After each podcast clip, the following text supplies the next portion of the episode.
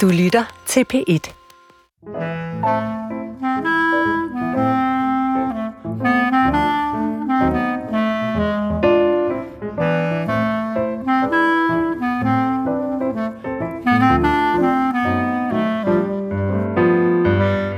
Det var en sommermorgen. Jeg gik ud i naturen sammen med Grundtvig. Jeg er til stede i verden. Jeg er til stede i naturen. Naturen er til stede i mig. Og jeg deltager i livet, verden og naturen som en integreret del af et hele. Et hele, som jeg mener at vide noget om, fordi jeg forhåbentlig er et dannet menneske. Måske endda et bæredygtigt dannet menneske. Velkommen til Supertanker. Jeg hedder Carsten Nordmann. Be ready for instant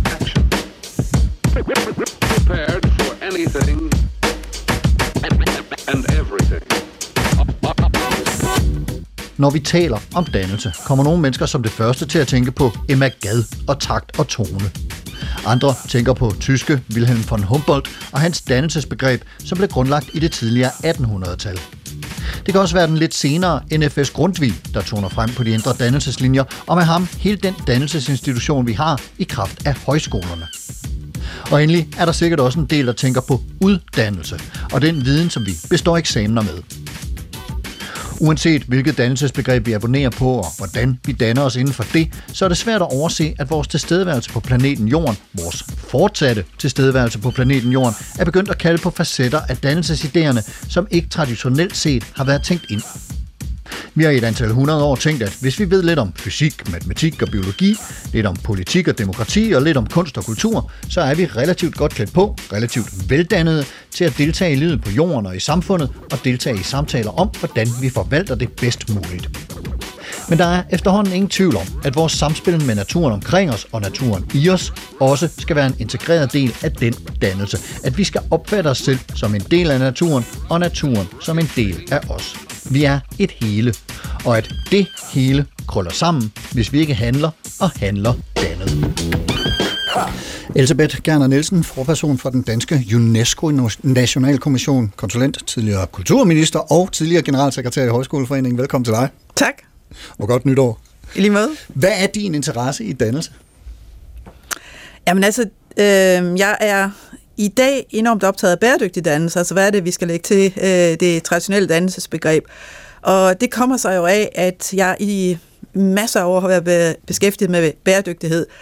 Øh, da jeg var barn, øh, der havde jeg jo en fantastisk oplevelse af det der med at bare gå i et øh, med naturen. Altså, der var tusinder af sommerfugle, som øh, altså, var så tæt om kroppen på en, når man løb rundt på engen, så man havde sådan en oplevelse af, at der ikke var var, på landet. ja, at der ikke var forskel på en, og så, og så de der andre øh, væsner. Og det ændrede sig så fuldstændig, især i 70'erne, øh, hvor øh, mine forældre de også begyndte at bruge pesticider, ligesom alle andre. Og sjovt nok, så tænkte jeg jo på det som en enorm lettelse øh, dengang, fordi det blev meget, meget nemmere at være landmand. Øh, og der var ingen fluer, øh, der irriterede øh, en. Og så senere hen, øh, så læste jeg øh, Grænser for vækst, otte år efter, at øh, den var, var, var udkommet. Og så lige pludselig så begyndte jeg at forstå, at for pokker vi er ved at ændre forudsætningen for fremtiden øh, fuldstændig. Siden har jeg været fuldstændig optaget af bæredygtighed og arbejdet med det i forskellige sammenhæng. Og det har så også gjort, at jeg begyndte at tænke meget over, hvad er det, vi kan gøre, når vi snakker dannelse, og hvad er det, vi kan gøre i vores undervisning, som sikrer, at øh, vi kan leve på den her klode, og at vi kan være med til at sikre øh, en, en bæredygtig fremtid. Det vil sige, altså med til at sikre en udvikling, hvor fremtidens generationer får mindst de samme muligheder som os selv. Men når du så tænker dannelse og, og interesserer dig for det her bæredygtige dannelsesbegreb, som, som øh, du øh, er med til at introducere nu i hvert fald, det var relativt nyt for mig, da du nævnte det for mig første gang, at, at øh, hvad, hvad er det så for nogle aspekter af det, der har optaget dig mest? Er der ligesom nogen, hvor du har tænkt, okay, der er noget der, som jeg bliver inspireret af til at gå videre med det her? Hvor, hvor, øh... Jeg har først og fremmest øh, i, i kraft af, at jeg nu har fået lov til at arbejde med højskolerne i nogle år, øh, været altså, forstået, at det her det er ikke bare et spørgsmål om traditionel undervisning. Altså det er ikke bare et spørgsmål om traditionel viden. Det handler også om at få følelserne med, få hjertet med, få kroppen med ind i relationen til naturen. Mm. Øh, og det skal vi støttes i, fordi vi lever jo et liv fuldstændig afskåret fra naturen. Der har corona så hjulpet os, kan man sige, fordi at der er nok mange af os, der aldrig har været mere ude i naturen, end vi netop har været de, de seneste to år. Så på den måde så har corona jo på det her punkt også været en forbandet velsignelse.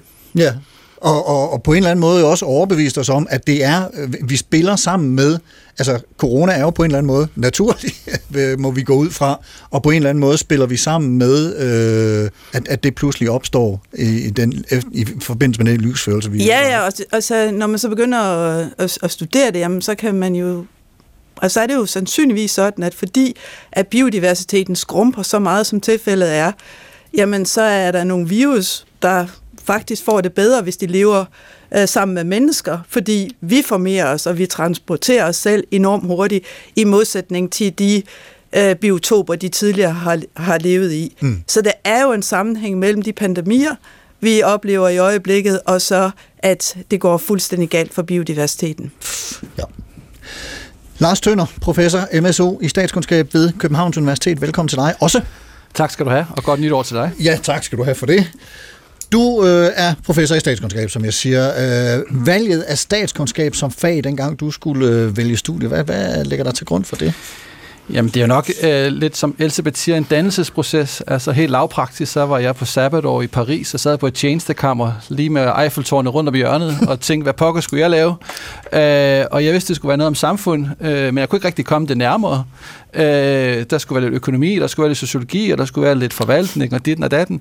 Så det blev til statskundskab, som jo er den her generalistuddannelse over alle generalistuddannelser. Øhm, lidt mere højpandet, øh, så vil jeg sige, at det jo nok var et udtryk for en eller anden, på det tidspunkt, ikke formuleret interesse i samfundet som sådan. Altså, hvad er det at være i et samfund? Hvordan bliver det til, og hvordan udvikler det sig, øh, og hvordan opleves det at være en del af samfundet, som Elisabeth taler om i forhold til øh, medmennesker, men også mennesker og, og natur. Mm. Øh, og det er jo ligesom den interesse, der så ligesom har dannet sig, om du vil, øh, siden, øh, siden det valg blev truffet øh, tilbage i 1993. Og hvad, og hvad er det så ved det studie her, der har, har tændt dig mest, altså som har optaget dig øh, mest i, ved statskundskabsstudiet? Jamen, øh, altså det har jo så været de mere sådan filosofiske, teoretiske overvejelser, øh, altså de mere grundlæggende ting omkring det her samfundsbegreb. Øh, er samfundet, som Marx siger, et øh, klassebaseret samfund, eller er det sådan et rationelt Gesellschaft, som Weber siger, eller er det noget med disciplin og biopolitik, som Foucault, eller er det i virkeligheden bare sådan et radikalt demokrati, hvor vi alle sammen går og kæmper om at få lov til at besætte magten fra tid til anden? Øh, alle de der billeder og alle de der øh, idéer om samfundet, det synes jeg bare er øh, ekstremt vigtigt. Øh, ikke bare som et dannet person, men også som et engageret øh, samfundsborger, som, øh, som gerne vil være med til at præge den virkelighed, vi lever i. Mm. Og, og hvis du så øh, skal, hvad skal man sige, formulere eller citere, hvad det nu måtte være, en, en pointe, som det kan være godt for, for meget af lytterne her med ind i den samtale, vi er på vej ind, hvad, hvad kunne det så være, som vi kan lige have i bagtankerne? Jamen altså, øh, problemet med de der øh, herrer, udover at de er herrer, og derfor nok øh, udtrykker et øh, mandsdomineret perspektiv, så er de der herrer, jeg lige har nævnt, det er jo alle sammen nogen, der fokuserer på den menneskelige del af samfundet. Ja. Øh, udelukkende. Altså, de er en menneskecentreret, eller hvad jeg kunne kalde for et antropocentrisk centreret perspektiv perspektiv. Og altså, det passer ikke med den virkelighed, vi lever i i dag. Øhm, øh, corona, som I siger, opstår på grund af klimaforandringer. Øh, verden omkring os øh, er ved at undergå en radikal forandring. Så vi må simpelthen flytte vores perspektiv, og det gælder jo også for dannelsesbegrebet, fra et øh, rent menneskecentreret øh, forståelse til et mere livscentreret, et bredere, du kunne kalde det, hvis det det antropocentriske er problemet, så kunne det zoicentriske, altså zoe som det græske ord for liv, være den vej, vi skulle hen øh, og tænke på relationerne øh, og sammenfiltringerne og den måde, hvorpå vi bliver indlejret i øh, naturen. Dybest set mere holistisk øh, måde at gå til verden på. Det er en anden på. måde at sige det på, lige ja. præcis. Ja. ja. Elisabeth, har du en pointe, som øh, du tænker, vi skal have med os ind i det følgende? Ja, altså, jeg er jo optaget af øh, blandt andet øh, Hartmut Rosa øh, og hans resonansbegreb. Så altså, jeg synes, at det vi måske skal spørge os efter, os selv efter, det er, hvordan bliver vi bedre til at høre og mærke verden? Altså, hvordan kommer vi i en tilstand, hvor verden og de andre og det andet står og vibrerer inde i mig på en måde, som gør, øh, at, at vi virkelig bliver fuldstændig, som du siger, Lars, sammenfiltret Al- altså, med, vi, med, med hele verden. Eller, men, men en anden pointe, som jeg godt kunne tænke mig at tage med, det er, hvordan genfortryller vi verden igen? Fordi det, der jo er sket gennem øh, en stor del af det 18. århundrede, eller det 19. århundrede og det 20. århundrede, det er jo, at alt det, som ikke har kunne skrives ind under tyngdeloven og rationaliteten, øh, det er blevet udskrevet af samfundets udvikling. Det er blevet noget, vi har kunne dyrke på kunstmuseerne, øh, i kirken og i zoologiske haver, helst om søndagen, eller når vi er pensionister. ja, Øh, så, så altså, naturen, det har, den har kun haft sin ret, hvis vi kunne bruge den til noget. Hvis den var et råstof. en ressource. Ja. Så galskaben og vildskaben i den har vi simpelthen ikke givet nogen som helst plads. Og det er jo så det, vi skal til at lære, hvad vil kræve en enorm aflæring.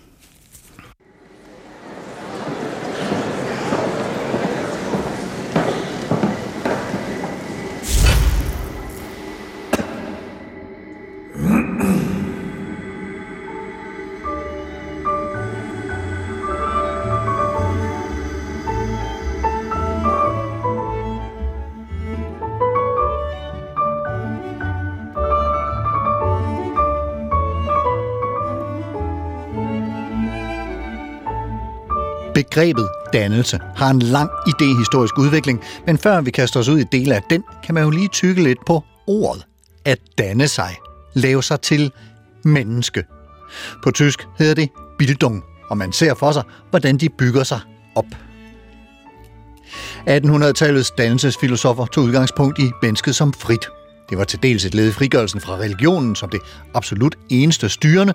Mennesket skal selv være med til at give sig selv sin bestemmelse, og være med til at være i et fællesskab. Det er altså et myndighedsbegreb om den enkeltes ansvarlighed og del af et fællesskab. Kulturelt, politisk, religiøst, arbejdsmæssigt. Det betyder ikke, at mennesket er frit til at gøre, hvad det vil, men det har en frihedsopgave. Filosofer som Wilhelm von Humboldt, grundlæggeren af Universitetet i Berlin, talte om den frie, livlige vekselvirkning mellem mennesket og verden. At mennesket i moderne kontekst får sin egen bestemmelse. En anden filosof, Johann Friedrich Herbert, talte om menneskets frie interesseudvikling. Dets Bildsamkeit, altså evne til at lade sig danne. Det dannelsesideal, som vi i dag kalder det Humboldtske, er universelt. Det vil sige, det ser mennesket i dets universalitet i spænding med det partikulære, altså dets væren konkret til stede. Overfor det står det såkaldt angelsaksiske dannelsesideal, som fokuserer mere på partikularitet, på hvad vi skal mestre her og nu. Ud fra det angelsaksiske ideal er mennesket sat i verden for at mestre sit liv på en produktiv måde. Hvor Humboldt går ud fra, at viden og kulturel viden i sig selv er dannende, er det angelsaksiske begreb mere produktivt, skabende, løsende. Det handler om anvendelighed og kompetence, om at uddanne og bemestre snarere end at danne.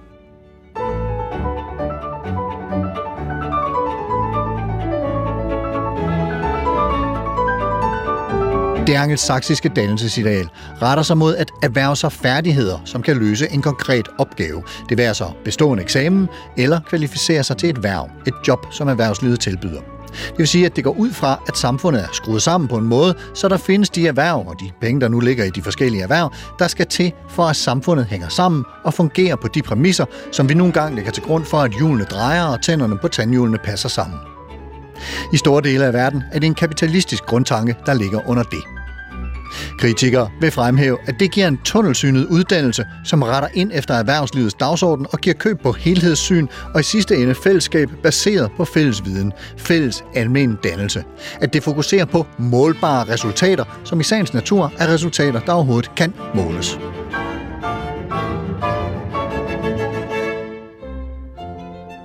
Her går det Humboldtske ideal i en anden retning. I artiklen Dannelse er mere end uddannelse i magasinet Asterisk, skrev den veloplagte og ordrige lektor Sten Nepper Larsen i 2002 en 2-3 sider lang artikel, som i mine øjne skærer ind til benet. Nepper Larsen skriver, og jeg citerer. Jeg har altid elsket den smukke sætning om dannelse fra Salmonsens leksikon fra 1916, kolon. Det er ikke massen af, hvad et menneske ved eller har lært, der bestemmer hans dannelse, men den indre bearbejdelse og tilegnelse til en ejendommelig livsfylde og selvstændig dom. Citat slut. Og et citat mere fra Nebbers artikel. Wilhelm von Humboldt skrev i 1793 fragmentet Teori om menneskets dannelse. Heri står der at læse, kolon. I centrum for alle særskilte former for virksomhed står det menneske, som uden nogen hensigt rettet mod noget enkeltstående, alene vil styrke og ophøje sin naturs kræfter, give sit væsen værdi og varighed.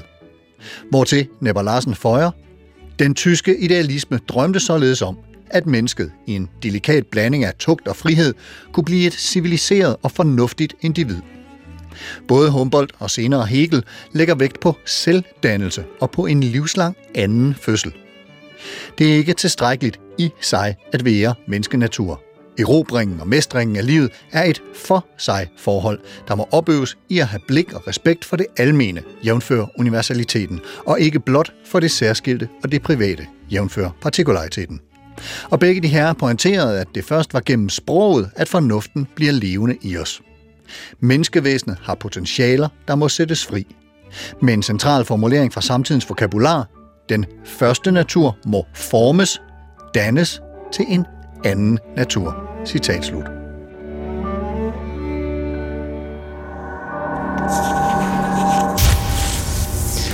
Ja, og når Never Larsen taler om et i sig og for sig forhold, så er det jo med henvisning til Immanuel Kants tanker om, at verden har noget, noget iboende, noget an sig, og den har en måde, den fremtræder for mig, en måde, jeg opfatter og oplever den. Den har et fyr mig. Lars Tønder, hvis du skal definere dannelse øh, som, som, som en, en, en idé, hvad, hvad er dannelse? Hvordan vil du så gøre det?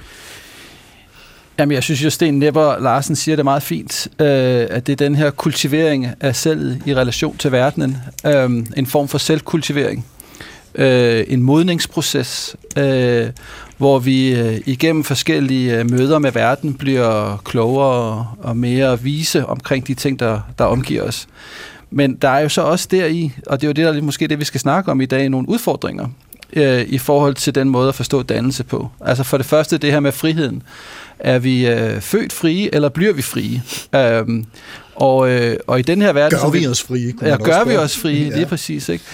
Øh, og der kan man jo sige, at der er jo kommet en kæmpe begrænsning øh, i den forstand, at øh, klimaet ikke længere bare er sådan en ressource, noget vi kan tage af, men også noget, der svarer tilbage og begrænser vores frihed, øh, som corona jo viser, og alle mulige andre ting viser os oversvømmelser og øh, ændrede øh, værmønstre øh, osv. Så der er, en, der er et forhold der, øh, der skal tænkes ind. Så er der det her med øh, den indre bearbejdelse. Nu talte Elisabeth om det her med oplevelsen af at være øh, udadvendt, altså ligesom at række ud, og ikke bare række ind og finde ro i sig selv, men finde ro med verdenen. Øh, der tror jeg også, der ligger nogle, øh, nogle, nogle øh, problematikker, øh, som vi må forholde os til. Og så er det det sidste, og det er nok det, jeg er mest optaget af, det er det her med, hvem er det så, den her dannelse er for?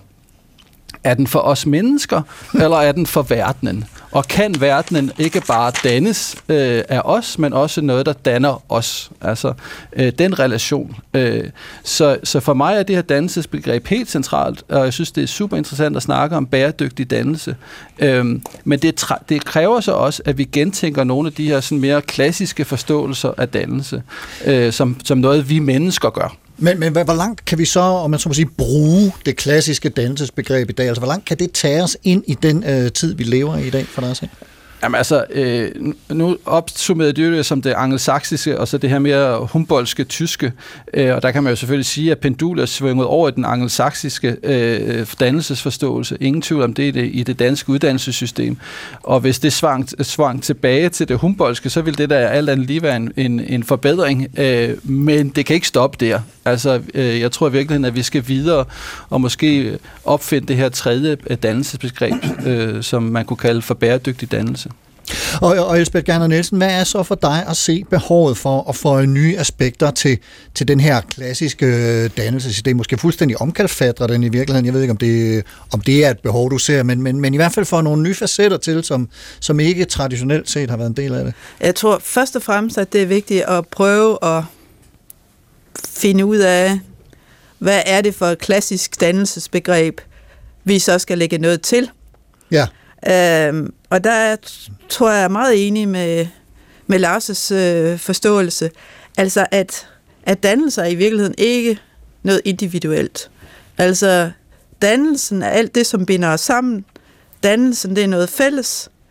Øh, og det trues på den ene side af, øh, konkurrencen, hvor vi tænker enhver sin egen lykkes spid, og på den anden side af ideologien om selvrealisering. Øh, hvor det eneste, det handler om, det er, at du har det godt. Og for mig at se, der er dannelse, altså, det er vigtigt at prøve at holde fast i, at det handler om alt det, der binder os sammen, og gør, at vi sammen kan gøre det godt. Altså, altså at vi Kirke, integrerer os i hinanden og verden. Ja, Kierkegaard taler om det der med at have det godt og gøre det godt. Og pendul er ligesom svinget over til, at det kun handler om, at du har det godt. Øh, og det vi på en eller anden måde skal frem til, det er, at vi sammen gør det godt. Og det betyder så også, at der skal lægges noget til det klassiske øh, dannelsesbegreb, nemlig at det kun handler om, at vi kan relatere til andre mennesker, men at vi kan relatere til hele den øvrige natur også. Så, så når du taler om øh, bæredygtig dannelse og behovet for at udvide et klassisk dannelsesbegreb, så, så er, er det simpelthen øh, af afgørende vigtighed at, at få øh, tænkt den her store helhed ind i virkeligheden. En, en, en, frem for at have det godt, så skal vi... Gør det godt. Ja. Og, og det kræver dannelse. Og det, det kan vi så på, få på forskellige vis det kommer vi så også frem til, hvad er det, at man kan gøre, det tror jeg ikke, der er et enkelt svar på. Mm. Fordi det, det er nogle helt nye ting, der skal til. Altså det drejer sig ikke bare om undervisning.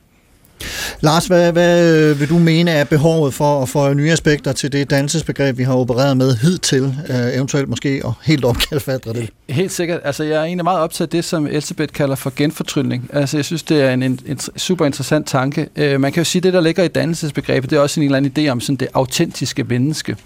Øh, og øh, og det, det, det kan jo være svært at opnå i en, i en, i en medieverden, som den vi lever i i øjeblikket. Øh, og det, men det kan også være svært, fordi at øh, når man kommer ud i naturen, så finder man ikke bare harmoni og, og, og balance og, øh, og, og, hvad skal vi sige, sådan øh, ro. Øh, vi finder jo også kaos, vi finder øh, det uhyggelige, vi finder det, øh, det overraskende, det som vi er bange for og så videre. Og, og, og den, den, vi skal nok give op på ideen om sådan det her rent autentiske menneske, som, som, som finder sin ro, men i virkeligheden så det her mere åbne menneske, øh, som i mødet med naturen finder mening og finder øh, viden og finder intelligens i alt det, der i virkeligheden virker lidt øh, foruroligende på os. Men, men, men det lyder som en, en øh, nærmest uoverstigelig opgave, det her med, at vi på en eller anden måde skal ja, væk fra den centrisme, som, som vi har befundet os i, antropocentrisme øh, i øh, hundredvis af år, hvor det ligesom var os, der var den og havde den. Øh, hva, altså, kan, kan, kan vi det? Jamen, du sagde lige i et par hundrede år, ikke? Altså, det er jo ikke, det er jo ikke, det er jo ikke, det er jo ikke hvad skal man sige, øh, nødvendigvis sådan, det skal være. Nej, altså, det, øh, det her genfortryllningsbegreb, eller fortryllningsbegrebet, det var jo sådan et, et begreb, der var med os i antikken og i middelalderen, øh, hvor tingene havde mening, øh, og hvor naturen og træerne og vinden og så videre øh, havde mening. Og så har vi så ligesom affortryllet det, øh, og det har vi så lært os selv over en 400-500 år. Så selvfølgelig er det en kæmpe opgave, øh, og, og noget, som, øh, som kommer til at tage tid, men det er ikke en umulig opgave. Det er simpelthen bagsiden af den opløsningstid, som vi ellers hylder og lovpriser i alle mulige andre henseender. Helt enig, ja. og, og læg mærke til, at Humboldt jo også bygger på oplysningstiden, så der er jo et blind spot der i den der klassiske dannelsesdiskussion. Interessant. Fra oplysningstid til opløsningstid. og du markerede, Elisabeth, lige for et øjeblik siden. Ja, altså du sagde, jamen er det ikke uh, frygteligt det her med at komme væk fra sig selv? Uh, det, det synes jeg ikke. Altså er det ikke det største problem måske, vi har lige nu? Uh, i hele vores søgen efter identitet, det er, at alting det handler om uh, en selv. Altså jeg, jeg synes, det kunne være fantastisk, hvis vi kunne komme frem til, at uh, nu drejer det sig om at glemme sig selv. Altså, det ville være meget, meget befriende.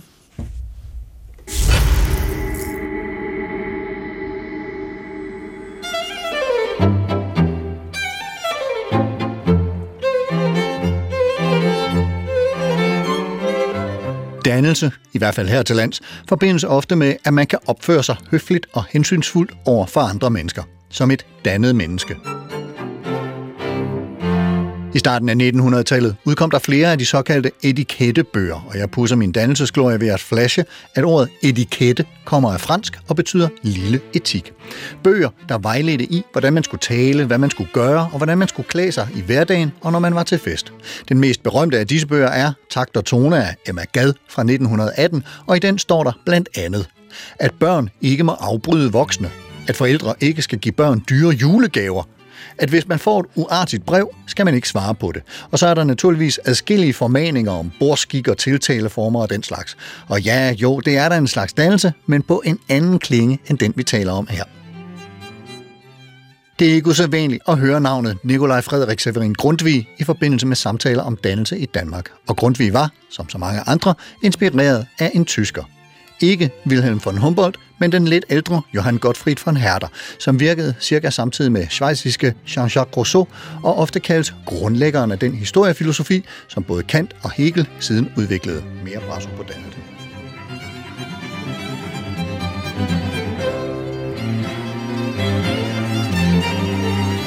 Og Herder er vigtig, fordi han satte refleksioner om menneskets udvikling sammen med kulturbegrebet, altså at folk præges af de omgivelser, de vokser op i. Folkefærd overalt har særlige skikke og sædvaner, som indlejres i individet i en proces, man kunne kalde baggrundsdannelse eller hverdagsdannelse. Herders systematiske præcisering af dette vandt genklang hos mange i 1800-tallet, inklusiv Grundtvig, og Herders tanker blev relevante i de mange nationsprojekter, der kom skrevet i op gennem 1800-tallet, eller det lange 19. århundrede, som den engelske historiker Eric Hobsbawm kaldte perioden fra den franske revolution frem til 1. verdenskrig.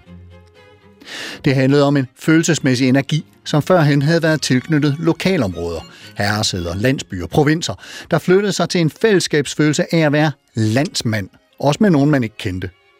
Altså at folk gik fra at være fra Vejlby eller Valby til at være fra Danmark. Det var blandt andet den bevægelse, der muliggjorde, at man kunne mobilisere en fælles her baseret på frivillige, der kunne kæmpe for det nationale projekt. Og det er det, de følelser, den identitet, dannelsesbegrebet udspringer af. Det er viden, tilknytning, kærlighed til fædrelandet, som i moderne tid kan være verden, kloden, og forståelse af at være en del af det. Med litteraturforsker Sune Augens ord, Grundtvig ville gerne have folket til at forstå, at det er folket. En enhed. Det var nyt dengang, hvor Danmark var både socialt og geografisk fragmenteret. Territoriet Danmark var kongens ejendom, og Grundtvigs bestræbelse var at bevidsthedsudvide folk til at føle sig som en del af det. Have det som en del af sin identitet. Og her var det stadig mere udbredte og fremvoksende medie, Avisen, en god hjælp. Avisen, som kunne og kan samle større gruppers opmærksomhed på én gang, jævnfør filosofen Jürgen Habermas' tanker om den borgerlige offentlighed. Og avisen fik for alvor fat i Danmark i sidste tredjedel af 1800-tallet og var velegnet til at befordre sammenhængskraften, homogenisere og hæve mindsetet, dannelsesniveauet. I dag har vi public service som et vigtigt instrument til det. Et instrument, som gennem årene er blevet udviklet til at henvende sig i øjenhøjde, som vi kalder det. I 1800-tallet var dialogen en lidt anden. Dengang ville man gerne have folk til at hæve sig, så dannelsesmyndigheden ville have folk løftet op i øjenhøjde med myndigheden. Have folk til at stille sig på tær, så at sige, i stedet for at myndigheden skulle gå ned i knæ og finde sit publikum der. Ikke desto mindre var det mest afgørende for Grundtvig og de mange andre, som bidrog, som kunne forberede folk på at knytte sig til det fælles projekt, sange.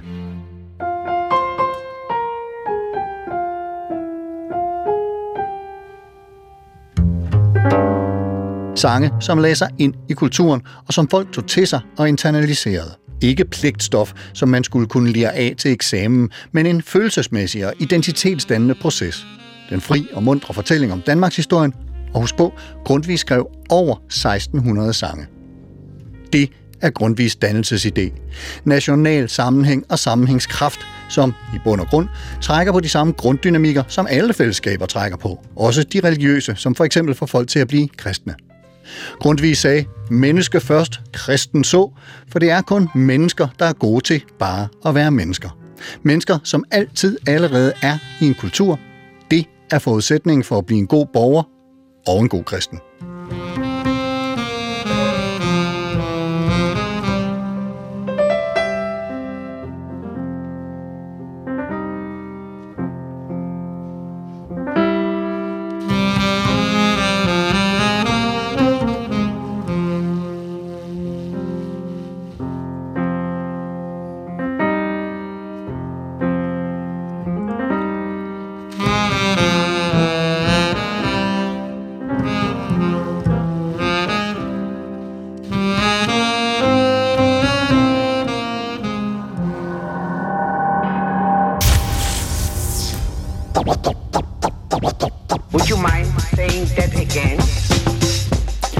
Vi har al den nødvendige viden og en stor del af den teknologi, der er nødvendig for at forhindre den sjette masseudryddelse, som der bliver talt om i videnskabskredse og efterhånden også andre fora. Men vi mangler måske den brede viden og dannelse, og vi mangler måske den presserende nødvendighed til at få de elementer bragt i spil. Og en mulig vej dertil er at udvide vores klassiske dannelsesbegreb til helt naturligt fristes jeg til at sige, også at rumme et bæredygtighedselement. Et dannelsesbegreb, der rummer overvejelser, viden om, hvordan vi lever vores liv og indretter vores verden i samklang med naturen, med planter, dyr og hinanden, som integrerede dele af et stort hele, der i den grad er under pres fra os mennesker. Lars Tønder, i din bog Magt i den antropocene tidsalder, der diskuterer du netop menneskets indflydelse og magtanvendelse i citationstegn her på kloden. Hvordan passer et begreb om bæredygtig dannelse ind i den øh, diskussion? Jamen, det synes jeg passer rigtig godt. Øh, vi skal også lære at bruge magten på en bestemt måde, øh, og vi skal være dannet omkring øh, udøvelsen af magt. Øh, vi skal lære øh, at læse øh, igen. Øh, vi skal lære at læse landskabet, og ikke bare det, der står i avisen. Øh, vi skal lære at læse, hvordan dyrene opfører sig, hvordan planterne opfører sig, hvordan øh, luften øh, blæser, vinden blæser. Øh, vi skal simpelthen lære, at i de bevægelser ligger der også øh, en magt, som ind, øh, har indflydelse på vores måde at være på, øh, og som... Øh, som derigennem øh, er en del af den samlede, ikke nation, men den planet, øh, som vi alle sammen er en del af. Ja, jeg stod netop og tænkte på det der med, med at grundvis øh, idé om at være fra Vejby eller Valby, men fra Danmark, øh, måske skal udvides til at være fra planeten Jorden. I lige præcis, ja. øh, og jeg vil sådan set sige, at, øh, at man kan også snakke om, at vores øh, geografi, vores politiske geografi er ændret. Altså der er sådan en underlig ting, øh, der, eller ikke en underlig, det er en bemærkelsesværdig, bemærkelsesværdig ting, der er ved at foregå, som går ud på, at øh, det mest lokale, øh, hvad enten det er Vejlby, eller det er øh, Vesterhavskysten, eller det er Amager, hvor jeg sidder i øjeblikket, øh, er også det mest øh, globale. Altså, øh, Amagerfællet øh, er jo der, hvor der er en masse klimaforandringer, og hvor vi ser mødet mellem nogle lokale interesser og nogle globale udviklinger. Øh, så det er ikke noget med, at hvis man vil være globalist, at man så skal rejse langt væk øh, fra, fordi vi skal sådan set bare åbne vores øjne, og så skal vi se verden lige der, hvor den er. Øh, det betyder ikke, at vi bliver sådan nogle lokalister, som bare kun vil have det gode, godt for os lige her omkring, øh, hvor vi bor. Men i virkeligheden er den måde, vi kan kære os om verdenen på, det er ved at kære os om det, der sker lige uden for vores dør. Og hvis vi skal søge støtte til både, øh, hvad skal man sige, sådan en almen dannelse, og nu så også øh, med et element af bæredygtighed i dannelsesbegrebet, øh, inden for, for noget af det faglighed, som du øh, orienterer dig i, øh, Lars, hvilke tænkere kan vi så øh, søge til der? Jamen, jeg synes jo i virkeligheden, der er et, hav, og, og jeg har egentlig lyst til at sige, først og fremmest, så synes jeg også, der er en masse, der ikke er filosofisk, øh, hvad skal vi sige, øh, skriver filosofisk, som laver en masse interessante ting. Øh, regenerativt landbrug, øh, kunstnere, der, der eksperimenterer med genbrugsmaterialer og nye måder at udtrykke sig på. Altså, der findes sådan en helt bevægelse, synes jeg, i øh, vores samfund, øh, hvor vi ser de her ting. Og det kan vi også se i, øh, i filosofiske skrifter og i, i litteraturen. Øh, jeg har øh, brugt noget med juleferie på at læse nogle bøger. En af en svensk øh, essayist, øh, forfatter, øh, hun er ikke filosof på nogen som helst måde, Nina Burton, har skrevet en helt fantastisk bog, der hedder Livets tynde vægge, hvor hun tager udgangspunkt i sit øh, sommerhus, øh, som hun øh, købte op i årene, øh, og hvor hun er i gang med at renovere det øh, i en svensk øh, ødemark et eller andet sted. Men altså, hvor hun jo lige pludselig begynder at lægge mærke til måderne, hvorpå at bierne danser øh, og kommunikerer med hinanden, hvordan myrerne organiserer sig øh, på komplekse måder, hvordan trækfuglene lærer at øh, flyve fra et sted til et andet, hvordan reven øh, holder øh, bestanden i orden osv. Altså en helt ny måde at læse sin verden på. Men er, er den ny, tænker jeg? Ja. Eller altså, hvad, hvad bidrager hun med, med en måde at, at læse det her, som, som jeg ved, ikke, om, vores jeg, jeg, ved, jeg ved ikke, om den er ny, men den er i hvert fald en, vi har glemt. Ja. øh, og, og, og, og på den måde minder hun jo også om, øh, at, at der er noget på, vær, på øh, undervejs. Øh, en anden øh, tænker, jeg synes er fantastisk, det er en øh, italiensk, men øh, bosiddende i Frankrig, øh, filosof, øh, som er filosof, filosof, øh, Emmanuel Kocha, øh, som for et par år siden skrev en bog på fransk, som så lige er udgivet på dansk i år, øh, så, så i 2021, øh, øh, Planternes liv. Øh, hvor han provokerende, synes, og det synes jeg er nyt, siger, hvis vi vil forstå verdenen, så nytter det ikke noget at starte med menneskene, så må vi starte med planterne. Øh, fordi planterne er sådan set den grund, det grunden til, at verdenen er til. Øh, så hvis vi øh, starter med at snakke om, hvordan vi som mennesker kan blive dannet, så starter vi et helt forkert sted. Lad os starte med planterne, lad os starte med fotosyntesen, lad os starte med den måde, hvorpå solens energi bliver omdannet til organisk materiale osv., og derigennem så forstå, hvordan på en filosofisk måde, øh, hvordan det er at være i verdenen. Øh. Og, ja, og, og jeg tænker, det er måske her også, man kan inddrage en af de store sådan, uh, naturfilosofer, eller bæredygtighedsfilosofer, nemlig franske Bruno Latour, og hans idé om, at vi skal ned på jorden, og ned til planterne måske i virkeligheden. Ja, lige præcis. Uh, vi skal blive jordbundne uh, på en anden måde. Uh, ikke på den måde, at vi skal blive sådan et eller andet, øh, du ved, øh, indadvendt øh, folk, øh, som dyrker jorden for jordens egen skyld, men i virkeligheden for at opleve den intelligens og den viden og den dannelse, der ligger i jorden. Vi kultiverer jo også jorden, og jorden kultiverer sig selv. Øh, der, der ligger jo en masse øh, viden gemt der, øh, som som du siger, måske ikke er nyt. Øh, noget af det er nok nyt, øh, men i hvert fald noget, vi har glemt. Øh, fordi, som Elisabeth startede med at sige, vi har affortryllet den verden, der lever, vi er omkring os. Øh. Og, og, og den øh, vil jeg gerne lægge over til dig, øh, Elsbeth, i, i forhold til også øh, mulig inddragelse af, af, af nogle ting, du har læst dig til, nogle, nogle teoretiske. Nu nævnte du Hartmut Rosa for et øjeblik siden. Han passer vel egentlig også meget godt ind i vores samklang med, med, med naturen og planterne her, som, som Lars taler om. Er der ellers noget, du vil Ja, for altså det, Rosa siger, det er jo, at, at det vi ligesom skal blive gode til, det er at sikre, at andre mennesker kan komme, altså at vi kan forstå dem så godt, så at de står og vibrerer ind i os, så vi faktisk ikke længere kan skælne mellem os selv og, og de andre. Og der tænker jeg i øvrigt også på grundvis, hvad er det min Marie, øh, som han skrev til øh, sin anden kone, hvor i at øh, det hedder, vi øh, vil være hinanden, som vi er, og vi vil bære hinanden, som vi er. Det er ret svært at forstå, men altså, det drejer sig jo om, at man ligesom netop modtager den anden, som vedkommende er, tager vedkommende ind, øh, uden at miste sig selv. Øh, og det er det, vi skal blive super dygtige til, altså at, at vi kan få den der re- resonans, ikke bare i forhold til andre mennesker, men i forhold til alt levende. Og det sidste er det, vi har øvet os mens de, som Lars øh, også siger, altså, øh, der er jo ikke nogen af os, der er startet med fotosyntesen øh, i vores øh, åndelige udvikling. Øh, men det er måske det, vi netop øh, øh, skal frem til. Ja, altså resonans er et... Altså, jeg, jeg synes, at, at det der begreb resonans, det kan vi bruge til meget.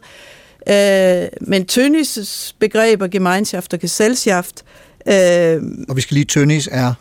En tysk sociolog. Ja øh, som øh, ligesom delte samfundet op og sagde, at vi har øh, på den ene side gemeinschaftet, de nære relationer, hvor du øh, er sammen med din familie, du er i øh, det øh, lokalsamfundet, og så er der Gesellschaft, som er de mere upersonlige øh, øh, relationer, det store samfund, øh, hvor fremmedgørelsen nemt øh, kan være resultatet.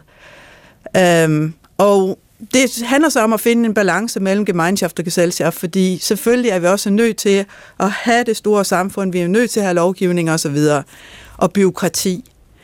Øh, men i virkeligheden så er vi nok nødt til at udvide øh, med et nyt begreb, tror jeg, og der er meget øh, inspireret af en ny bog, der er kommet, der hedder Det generøse fællesskab, som er skrevet af Asmund Havsten Mikkelsen, øh, og undertitlen det er Drømmet om et genforvildet Danmark. Genforvildet? Genforvildet, ja. Ja. øh, det er jeg spændt på at høre, hvad der ligger i det. Jamen, det handler jo om, at vi netop kommer tilbage til øh, altså den natur, vi kender øh, fra før hedeselskabet for alvor tog over. Øh, og i virkeligheden hele øh, det moderne landbrug, som jo på sin side skabte forudsætningen for den rigdom, vi har i dag, og på den anden side også skabte grundlaget for den enorme elendighed og alle de problemer, øh, vi står med. Så altså, der er brug for nogle nye begreber, og begrebet det generøse fællesskab kunne måske ved siden af Gemeinschaft og Gesellschaft være meget nyttig, fordi det, at, at Havsten Mikkelsen der tænker på, det er, at vi skal indgå et fællesskab, hvor der er en ligeværdighed mellem det menneskelige og hele den øvrige natur. Så at den øvrige natur bliver sammenfiltret med vores egen natur igen. Men er det det, der er generøsiteten? Det er, er, er en sammenfiltring? Eller er... Generøsiteten ligger i, at, at vi som mennesker øh, hele tiden, så lang tid som det overhovedet er muligt, giver mere til fællesskabet, end vi tager.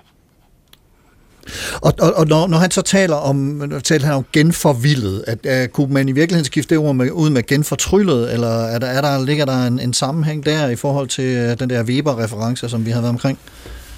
Det, det kan der gøre, altså fordi vi, altså i affortryllelsen, der ligger jo netop, at vi har taget alt det vilde, øh, alt det vanskelige øh, væk fra naturen, og kun udnyttet det, øh, som, kunne, så, som kunne bruges til noget.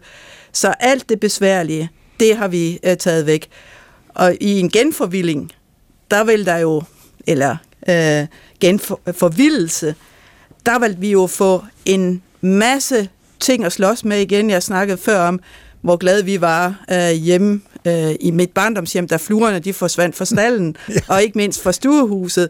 Men meget af det, det vil vi jo altså få tilbage med den der øh, genforvildelse, og dermed, øh, ja, genfortryllelsen, tror jeg er forudsætningen for, at vi kan, at, at vi kan redde verden Undskyld, jeg skal lige et eller andet med Ja. min. Har, har, har du et bud, Lars, på, hvor, øh, hvordan vi vil være i stand til at, at være i det? Nu talte du selv om, at når vi kommer ud i naturen, så oplever vi også kaos, og Jamen, Jamen, man- jeg tror, det var Nina Burton, der, der havde den. Lige præcis. Altså, øh, øh, nu har vi jo prøvet gen øh, forvildring i, i Danmark, i hvert fald på Djursland, og der har man jo oplevet helt, øh, den, der, den der udfordring, det er, at lige pludselig så bliver vi også stillet over for spørgsmål, om, om vi tager noget natur, øh, om vi lader det til at dø. Øh, Øh, der er nogle heste, der ikke længere kan, kan leve på samme måde, øh, som de har gjort. Øh, vilde heste har nogle andre betingelser end tamme heste, og, og det skal vi så tage stilling til.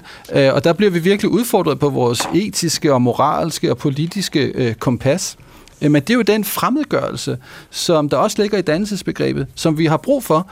Øh, bliver nødt til ligesom at lukke op for den der boks, der hedder naturen og det vilde, øh, og, lade det, og lade det overraske os. Øh, jeg ved faktisk ikke, om vi overhovedet giver mening at tale om sådan en anden form for symmetri. Altså, fordi jeg tror lige snart, vi åbner op for det her, øh, så bliver vi overmandet øh, på, en, på en meget øh, bogstavelig måde. Og det tror jeg egentlig er okay, øh, at vi lærer, at, øh, at øh, i det store billede, der er der øh, millioner, milliarder af andre øh, arter på jorden, som også har ret til at være her, og som har behov for at udvikle sig, og som, øh, og som vi i bund og grund er afhængige af. Øh, og det synes jeg sådan set, altså, øh, det, det synes jeg godt, man kan kalde for generøsitet, at sætte sig selv på spil på den måde, uden nødvendigvis at få noget tilbage.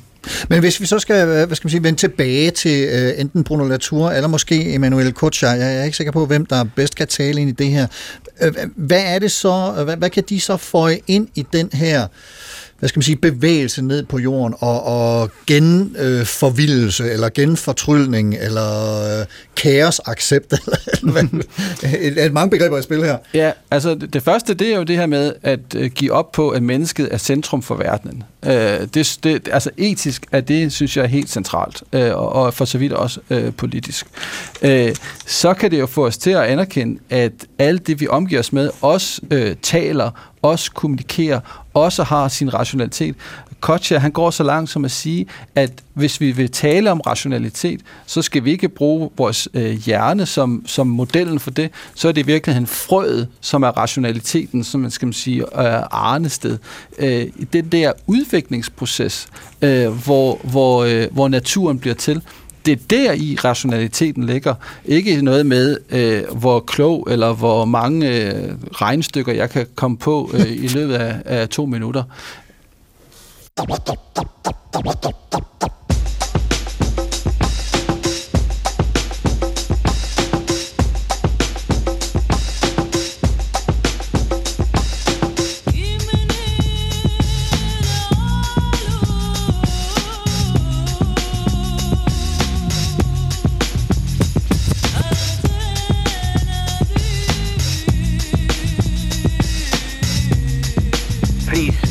Would you mind saying that again? Thinking of a master plan. Supertanker, Elisabeth Gerner Nielsen, Lars Tønder og Carsten Ortmann. Vi taler om bæredygtighed i dannelsesregi. Altså hvordan vores idealer og forestillinger om at være dannede mennesker, der er til stede i verden som en integreret del af et stort hele, hvor vi både kan forholde os til og tage stilling til nogle af de fælles udfordringer, vi har på, på et oplyst grundlag. Altså hvordan de idealer også kan komme til at opfatte et bæredygtighedsaspekt. Og, og Elsbeth, det, det lyder sådan lidt på Lars, og, og også meget på nogle af de ting, du siger, at, at der er et behov for, at vi lærer et helt nyt sprog i virkeligheden, hvis vi skal have resonans med naturen omkring os, eller kunne kommunikere og sige, at naturen kommunikerer ikke med os, øh, også med os, det er ikke kun os, der er i centrum hele tiden. Altså, hvordan, hvordan lærer vi sådan et nyt sprog? Har du et bud på det?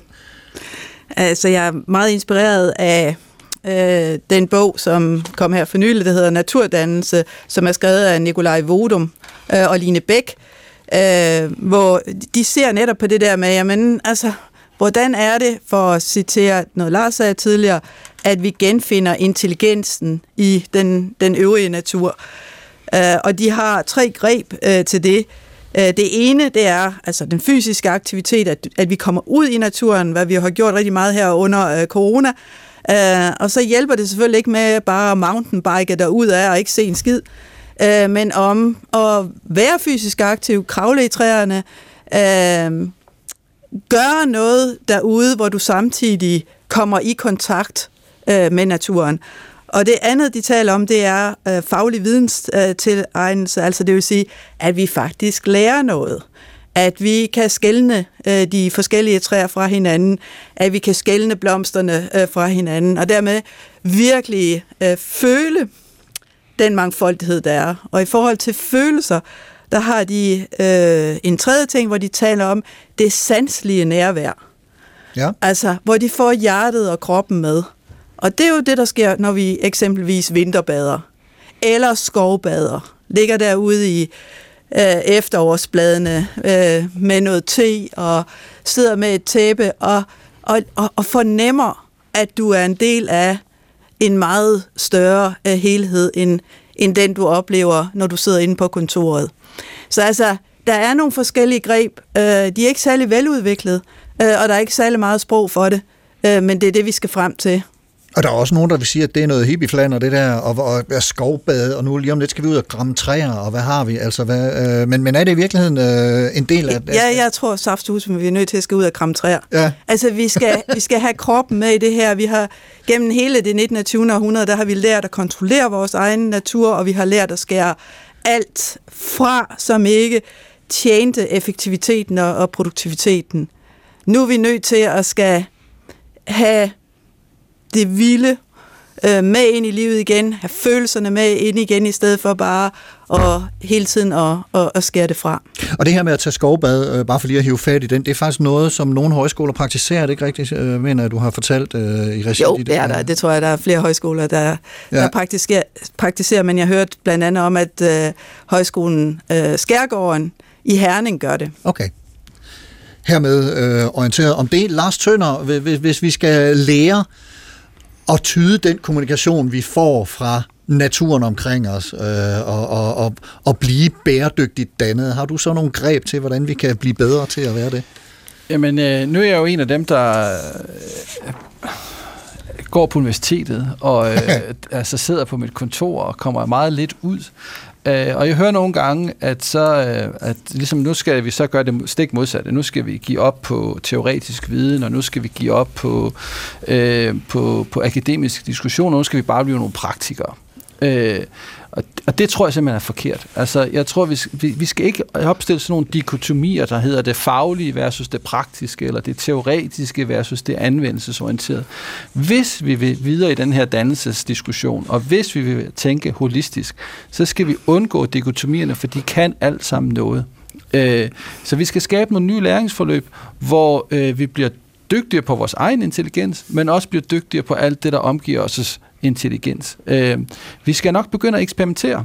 Øh, universiteter er nok ikke det bedste sted at lave sådan nogle eksperimenter, det kan man godt, øh, men jeg, jeg er da enormt inspireret af det, som højskolerne laver, og det, som andre øh, mindre øh, uddannelsesmiljøer kan lave øh, omkring landbrug, omkring øh, kunst, omkring, øh, altså nu har vi haft øh, øh idrætsefterskoler, idrætshøjskoler osv., for at komme i forbindelse med kroppen. Altså der er jo masser af steder der, hvor vi kan begynde med oplevelsen, altså oplevelsen af naturen, oplevelsen af kroppen, oplevelsen af mødet med det fremmede, og derfra begynde at lære os, hvad er det for nogle kræfter, der er på spil, hvad er det for nogle muligheder, hvad er det for nogle begrænsninger, hvad er det for nogle strukturelle forudsætninger, der er for det her møde.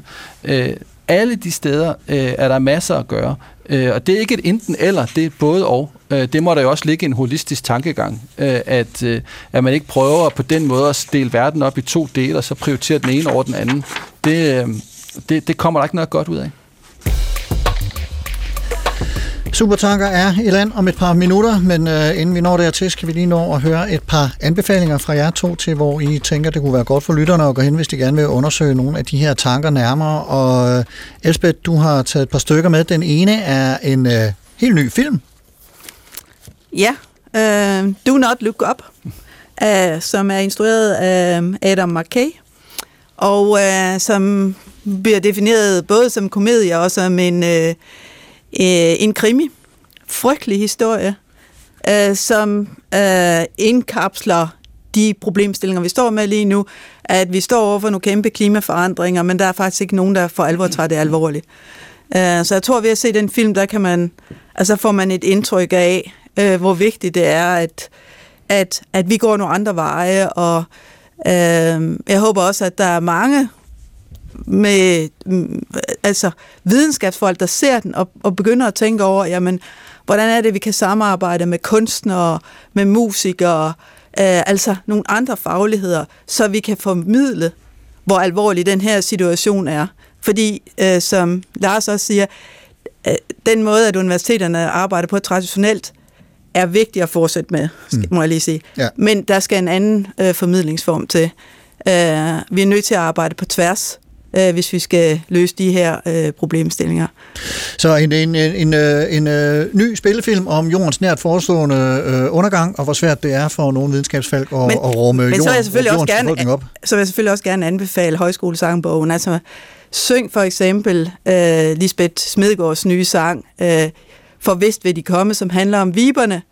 Øh, der kommer hver eneste forår, og alligevel så kan man jo spørge sig selv, som hun gør i den sang, kan vi nu være fuldstændig sikre på, at de fortsætter med at komme? Altså jeg tror godt, at man kan synge sig til bæredygtig dannelse. Altså nu øh, hørte vi jo lige om Grundtvig og netop hans øh, opfordring til, at vi skulle synge og, og øh, være fælles om det, og netop derigennem også opnå øh, noget af det danse, som han drømte om. Endelig så har du lige en, en, en sidste anbefaling, som, som du var kort inde på for et øjeblik siden, nemlig at lære at skille træerne, dyrene, whatever, når man går rundt ude i, øh, ude i naturen. Ja, altså jeg tror, at det kunne være meget godt, hvis vi alle sammen beslutter os for, at vi selv øh, vil lære, og også lære vores børnebørn, mindst 10 træer, 10 blomster, øh, 10 fugle. 10 fugle, 10 dyr og så videre at kende, så altså man til enhver tid kunne kende dem. Altså det samme, det gælder kornsort. Altså der er jo ikke nogen, der kan kende forskel på byg og havre i dag.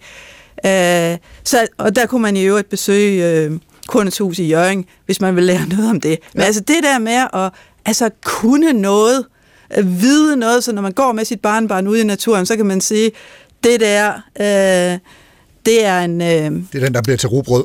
Det er den, der bliver til, til øh, rugbrød. Eller det der, det er en engblomme. I øvrigt, så er det næsten umuligt at finde engblommer i dag. Det var, der, det, var det ikke i mit barndomsland. Lars, har du et par anbefalinger? Jamen, jeg har jo nævnt dem allerede, men jeg synes, øh, at øh, hvis man er interesseret i noget af det nyeste filosofi inden for det her, så skulle man da prøve at læse Emanuele Kochas bog Planternes Liv, øh, som er udkommet på dan- i år, dansk oversættelse på Hans Rejses forlag her i, i efteråret 21. Ja. Men så starte der også med Nina Burtons livets tynde vægge. Altså der skal man ikke kunne noget filosofi. Der skal man bare være generelt interesseret i verdenen. Og så kommer man på en enormt interessant dannelsesrejse i et sommerhus i den svenske ødemark. Fremragende. Og det var den supertanker for optankeren for øh, i dag. Vi er på vej mod land. Elisabeth Gerner Nielsen, forperson for den danske UNESCO Nationalkommission, konsulent, tidligere kulturminister og tidligere generalsekretær i Højskoleforeningen. Mange tak, fordi du kom og var med til at udlægge og delagtiggøre os i, hvad bæredygtig dannelse er, eller kan være. Og Lars Tønder, professor MSO i statskundskab fra Københavns Universitet. Tusind tak også til dig for at hjælpe med at gøre os alle sammen lidt klogere. Selv tak. Og som altid, naturligvis, mange, mange tak til dig, kære lytter, for at lytte med. Hvis du kan lide det, du hører, så del det med dine venner, dyr, planter og mennesker. Man kan høre og genhøre denne her udsendelse i appen DR Lyd og på dr.dk-supertanker. Hvis du har ris, ros eller idéer til programmet eller andet, du gerne vil kommunikere til mig, så skriv en mail til supertanker eller gå ind på Facebook-siden Carsten Ortmann Radio og kommenter der. Der lægger jeg også anbefalingerne og lidt links og musikplaylisten. Programmet i dag var tilrettelagt af mig. Jeg hedder Carsten Nordmann. Programansvarlig er Gustav Lytsøft. Ha' en rigtig god uge og på genhør.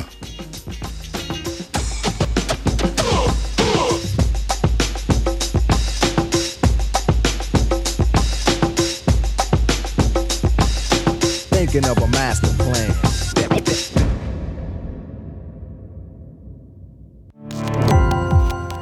Gå på opdagelse i alle DR's podcast og radioprogrammer. i appen DR Lyd.